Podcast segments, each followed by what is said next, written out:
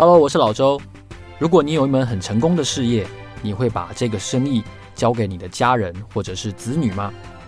最近上映的一部电影叫做《Gucci 豪门谋杀案》，它其实是基于 Gucci 家族真实的故事而上演的。你想要了解这个故事吗？我准备了三本精装的 Gucci 精品帝国真实的欲望、爱恨与兴衰的套书，要送给大家。我希望大家回答我这个问题。如果你有一门很成功的生意，你会送给你的子女和家人来传承吗？回答我这个问题，寄信到我的信箱，你就有机会得到这本书哦。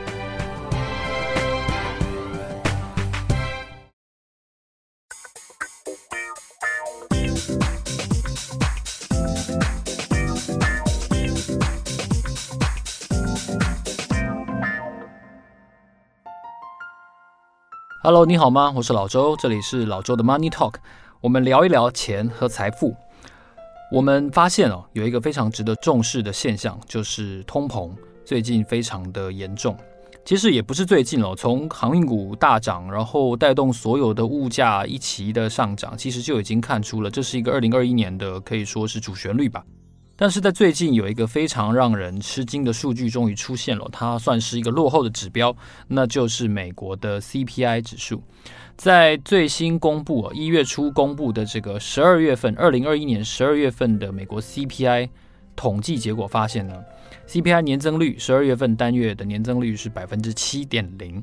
七点零是多高呢？七点零是从一九八二年的六月份以来，也就是大概有四十年以来最高最高的一个单月的数值哦，这非常的震惊市场。即便是扣除掉所谓的食物跟能源的这个核心 CPI 的话，它也高达了百分之五点五之多。其实它这个通膨的现象是非常严重的。那当然，这个数据一出来，也再次的让大家去检视联准会先前呢、好几次都说，哎，这个呃，通膨是所谓的啊，暂时性的啊，阶段性的啊，不管你用词是什么，他认为这件事情不会是一个长久的现象，所以他们本来没有要把货币政策哦大幅的转向鹰派。但是在这个 CPI 数据出炉的前后呢，我们也看到，其实联准会呃态度转变的蛮快的哦，就好像这个方唐镜哦，大家有看过这个九品芝麻官吗？啊，我跳进来了，哎，我我跳出去了，哎，打我啊，笨蛋！啊，有点像是这样子，但是我觉得。央行或者说联准会，其实这样的转变其实没什么，因为捍卫物价的稳定本来就是央行的天职。那它会有这样的呃大动作，我相信其实还是值得肯定了。也许大家认为嗯慢了一点，但是不管怎么说，能够及时的观察到这个通膨的严重性，其实就已经是一个值得重视的事情了。那你看哦，一九八二年六月以来最高的数据，到现在差不多是三十九年又十个月左右，其实是非常久的时间。这这跟我年纪差不多了，你知道吗？那这样的情况下，诶，你会说？呃，没有什么啊。你看最近这几天，美股没什么涨跌啊，对不对？这个好像不是很严重的事情吧？物价是很贵，买东西、吃东西、肉啊、蛋啊都很贵。但是好像对股市没有影响的话，对我们的资产应该不用做到一级来讨论吧？嗯，我觉得其实不是这样的。呃，既然提到了一九八二年，我觉得有必要带大家来回顾一下过去那四十多年前。哦，到底发生了些什么事情？如果有一些对美国货币史有点印象跟了解的人，应该会记得，大概在一九八零八二那前后，美国的那个货币的那个费方瑞哦，联邦基金利率是非常的高的，大概呃大概到高到十几趴这么多。那其实你看，从一九八二年六月到现在，这中间这个整个利率是不断的，有点是像是从山顶下这样不断的下山了。那我们就来回顾一下。那四十多年前到底发生了什么事情？呃，我要提醒大家，其实，在巴菲特的观察当中，巴菲特是对于通膨是非常的警惕的。他先前就有特别提到过，大家一定要非常的小心通膨，因为通膨是伤害股市的一个，呃，可以说凶手吧。你会说有这么严重吗？呃，真的是有哦，因为我们稍微回顾一下，从一九六八年哦到一九八二年。哦，这十四年、十五年中间，其实美股啊经历了一个很严重的一个呃空头的循环，甚至这个循环其实是我觉得非常有伤害性的哦。因为有多严重，我们先来跟大家报告一下。在一九六八年哦，就是这个期初的时候呢，标普五百指数大概是差不多一百一百点左右，一百点五三，好，一百点，算它一百点。一一九六八年，好，那到了一九八二年呢？一九八二年，哎，只到了一百零九点。期初一九六八年是一百点五点，哦，期末一九八二年一百零九点六点。你会说哈，有没有搞错？十四年。标普五百指数只增加了九点，所以只增加了九个百分点，所以平均下来每年的成长率根本不到一趴，大概只有零点五。这到底是到底是发生什么事情了？投资股票如果以以追踪指数，假设那个时候有 ETF 的话，假设你持有美标普五百指数的 ETF，从一百变成一百零九，是落后通膨的，而且你考虑到通膨的话是是损失的，可能是倒赔的，非常严重。到底这发生了什么事情呢？其实，在一九六八年到一九八二年中间，就是发生了非常严重的通货膨胀。首先呢、哦，在美国，大家都知道，在六零年代后期，其实就是越战。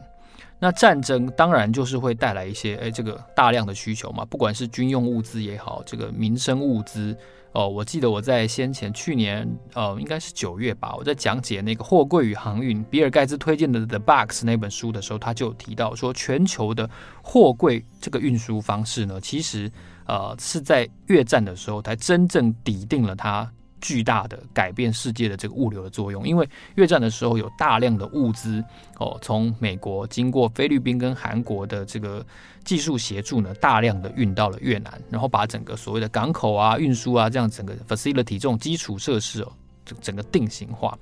那一九六八年这个越战期间呢，其实开始了通膨的序幕，然后呢，那个时候通膨就开始不断走高，然后。在大概一九六九到一九七零年左右，就出现美国就出现了一次经济衰退。然后呢，在越战开支居高不下的这个情况下，其实通膨是慢慢慢慢严重起来的。那美国这 Fed 为了控制这个通膨，其实它大概在一九七零年代初期，就七二七三年左右开始提高这个 Fed Fund Rate。那一九七三年，一九七三年发生了什么事？一九七三年就是第一次石油危机。两次石油危机都发生在七零年代哦，其实这个这两个事件应该可以说是啊，我们我们的父母这一辈哦，在在这个青壮年时期经历过一个非常指标性的事件，因为他们体验过物价瞬间暴涨、一夜暴涨的那种恐惧，买不到东西，或者说买得到但是瞬间涨很多的那个价钱的那种恐惧。这当然是我个人意见了。我认为这也是哦，为什么这个台湾人，或者说这个现在台湾的华人社会啊，哈，他的对于黄金跟房地产还是这么深信不疑的。我觉得有一个很很重要的一个时代意义，来自于他们都经历过那个七零年代的那个物价大涨那那个时期。那发生了第一次石油危机之后呢，后来啊，油价大涨了嘛，哈，然后这个各项的价钱也都大涨了。那个时候。当年的 CPI 哦，最高可以到十几趴。七三年那个时候最高，我记得七三七四那个时候最高单单季可以到十几趴的 CPI，非常夸张。你可以想想看，我们现在七趴就已经挨杯救不了哦，就已经真的动没掉了。在我们父母嗯三四十年前哦，一九七四年已经差不多四十年了，那个时候是是十几趴的 CPI 哎，你可以想想看，那到每个东西都涨成什么样了，然后。当然了，经济说真的，通膨呃，通缩当然对经济是不好的，但其实这么剧烈的通膨也是不好的，因为当时的联准会为了控制这个通膨哦，就是不断的升息，你越物价越涨，我就越越提高这个非方 Rate 嘛，那用货币政策来控制通膨，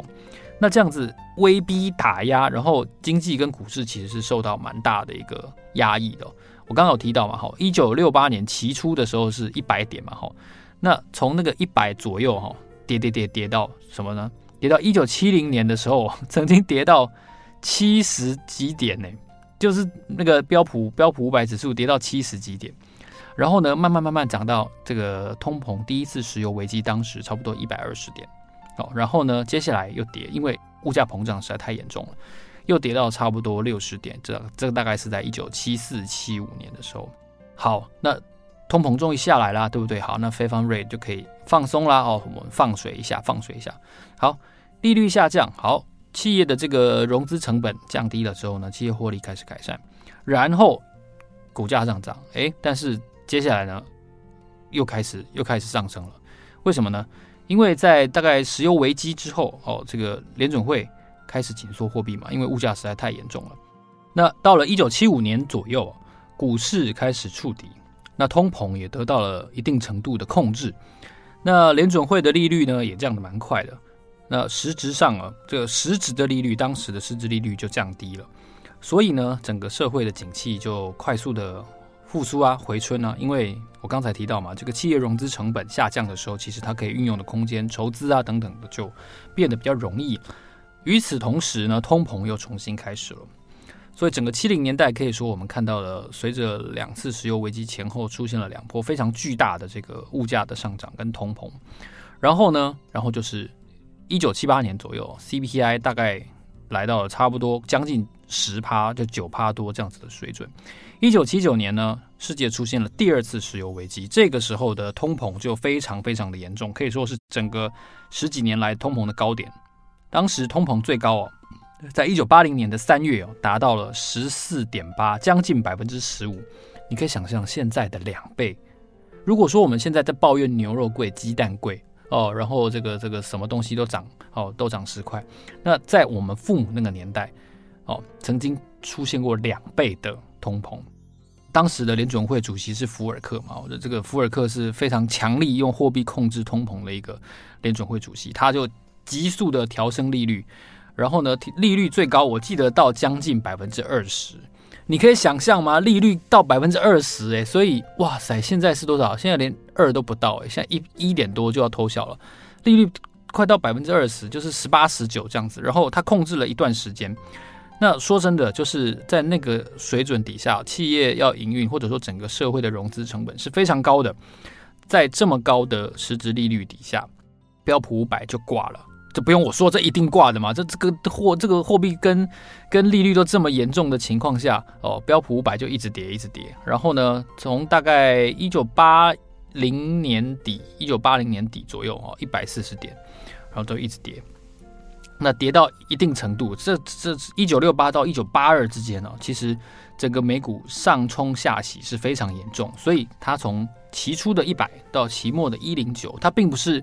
这一滩死水这样子，它当当中是有伴随着通膨跟利率的上升下降，有一个很明显的震荡的走势，所以这是当时的一个很清楚的一个时代背景。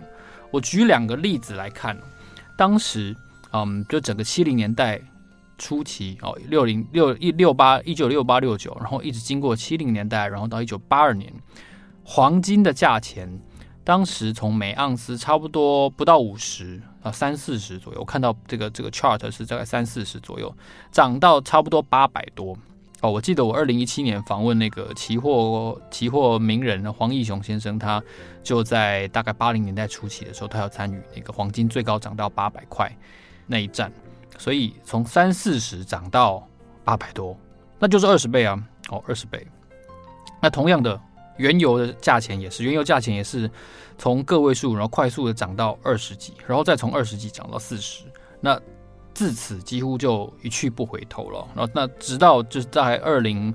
二零一五年那次就油价大崩盘，大家如果有印象的话，所以你看油、黄金这两个跟美元反向的货币哦，最后这个原物料商品，其实在这个物价暴涨的期间，它真的是出现史诗级的行情。你可以想象一下，到底。有什么东西可以在几年之内涨二十倍？几乎没有。所以，所以那次巨大的通膨，然后强力的升息潮，其实带来的是一次我觉得人一生只有一次的一个投资机会。那你那个时候没有买黄金，你那个时候没有没有重重笔压入一些跟通膨有关的资产，你很可能就是在当时其实就不会跟别人有很大的资产的分野。所以，哦，石油危机，黄金。哦，但是在那期间，大家最熟悉的股市哦，我们今天大家最关心的股市，其实是没什么表现的。我刚才提到，一开始就提到了，从一百哦掉到一零九，这中间，如果你如果你是持有股票长期投资的投资人，就在这十四年当中，其实是没有什么机会可言的。当然了，就是说，你看利率那么高，哎，存股是不是不错？哎，好，这个时候。老周就要认错了。只有在在在那个时候哦，哎，我觉得假设在那几次大跌下来的时候，比如说一九六八年开始存股，然后存那个就是整个指数，或者说一些很好的股票，比如说嗯可口可乐啊，然后比如说我不知道那个时候有没有 Home Depot，当然还没有亚马逊哦。然后呃 GE 啊，对 GE，然后还有一些不知道有没有 FedEx 哦，然后嗯麦当劳，不知道麦有有没有麦当劳诶，像这样子的几家巨型的嗯国际品牌。在当时，肯定我觉得那个时候是无一幸免的，就是随着通膨跟这个整个利率这么高，我觉得股市肯定没有表现的。但是啊，如果你那个时候能够持有一一些优质股的话，我承认呢，它能够加上它的配息的的报酬会是非常好的。但是整体而言，整体而言，哦，就是把假设把整个市场当成一只股票的话，其实在一九六八年。到一九八二年之间，这十四五年之间，其实通膨我们看得出来，从一百点到一百零九点，它对于股市的伤害是非常大的。如果以巴菲特的说法的话，其实哦，不要看说这个道琼指数或者说标普五百指数的涨跌幅，其实考量到通膨进去的话，你很可能是损失超过一半以上，因为你有时间的成本。而且如果你在那个期间把钱存在银行的话，而不是放在股市的话，那当然它的利率的的那个。涨势，它给你的那个利率的回报，它其实是比股市更好的。所以你说现在我们我们把时间轴拉回到二零二二年，你会看哦，当我们看懂了这个一九八二年的时候，通膨对于物价、对于股市带来多大的伤害的时候，我们就不难想象跟推估，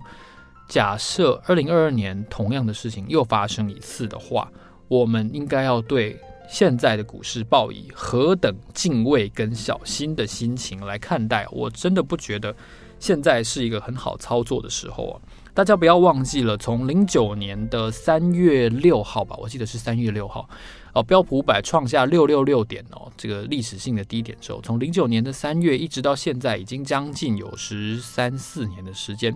中间非常非常少极短促的这种市场的恐慌之外。都没有看似无止境的那种下跌，所以大家知道吗？大家在 YouTube 上面，在 Podcast 上面，在在这各种的订阅课程上面，是股神横行，股神满街走啊！各位，在这个时期呢，呃，这个小心警戒是不值钱的，你只会让自己赚不到钱。我们那些那些加密货币 NFT 那些那些都先不谈，我们只谈 security，只只谈证券的话。真的非常多人在股市当中赚到钱，但是别忘记了，现在还留存在股市当中的我们这些年轻人们。啊，假设我也算年轻人的话，我们都没有经历过那个利率突然飙升，而且联准会突然非常鹰派的那种时代，那是我们爸爸妈妈有感觉的，我们没有感觉，所以我们自然不知道，我们也毫无警戒，联准会可以那么的鹰派，那。黑天鹅从来都是我们不知道、没有发生、没有发现的事情，而不是那些我们已经认定是威胁的事情。如果你认同黑天鹅的定义的话，那我们就更应该对现在的通膨是非常 awareness，然后要非常小心的。就是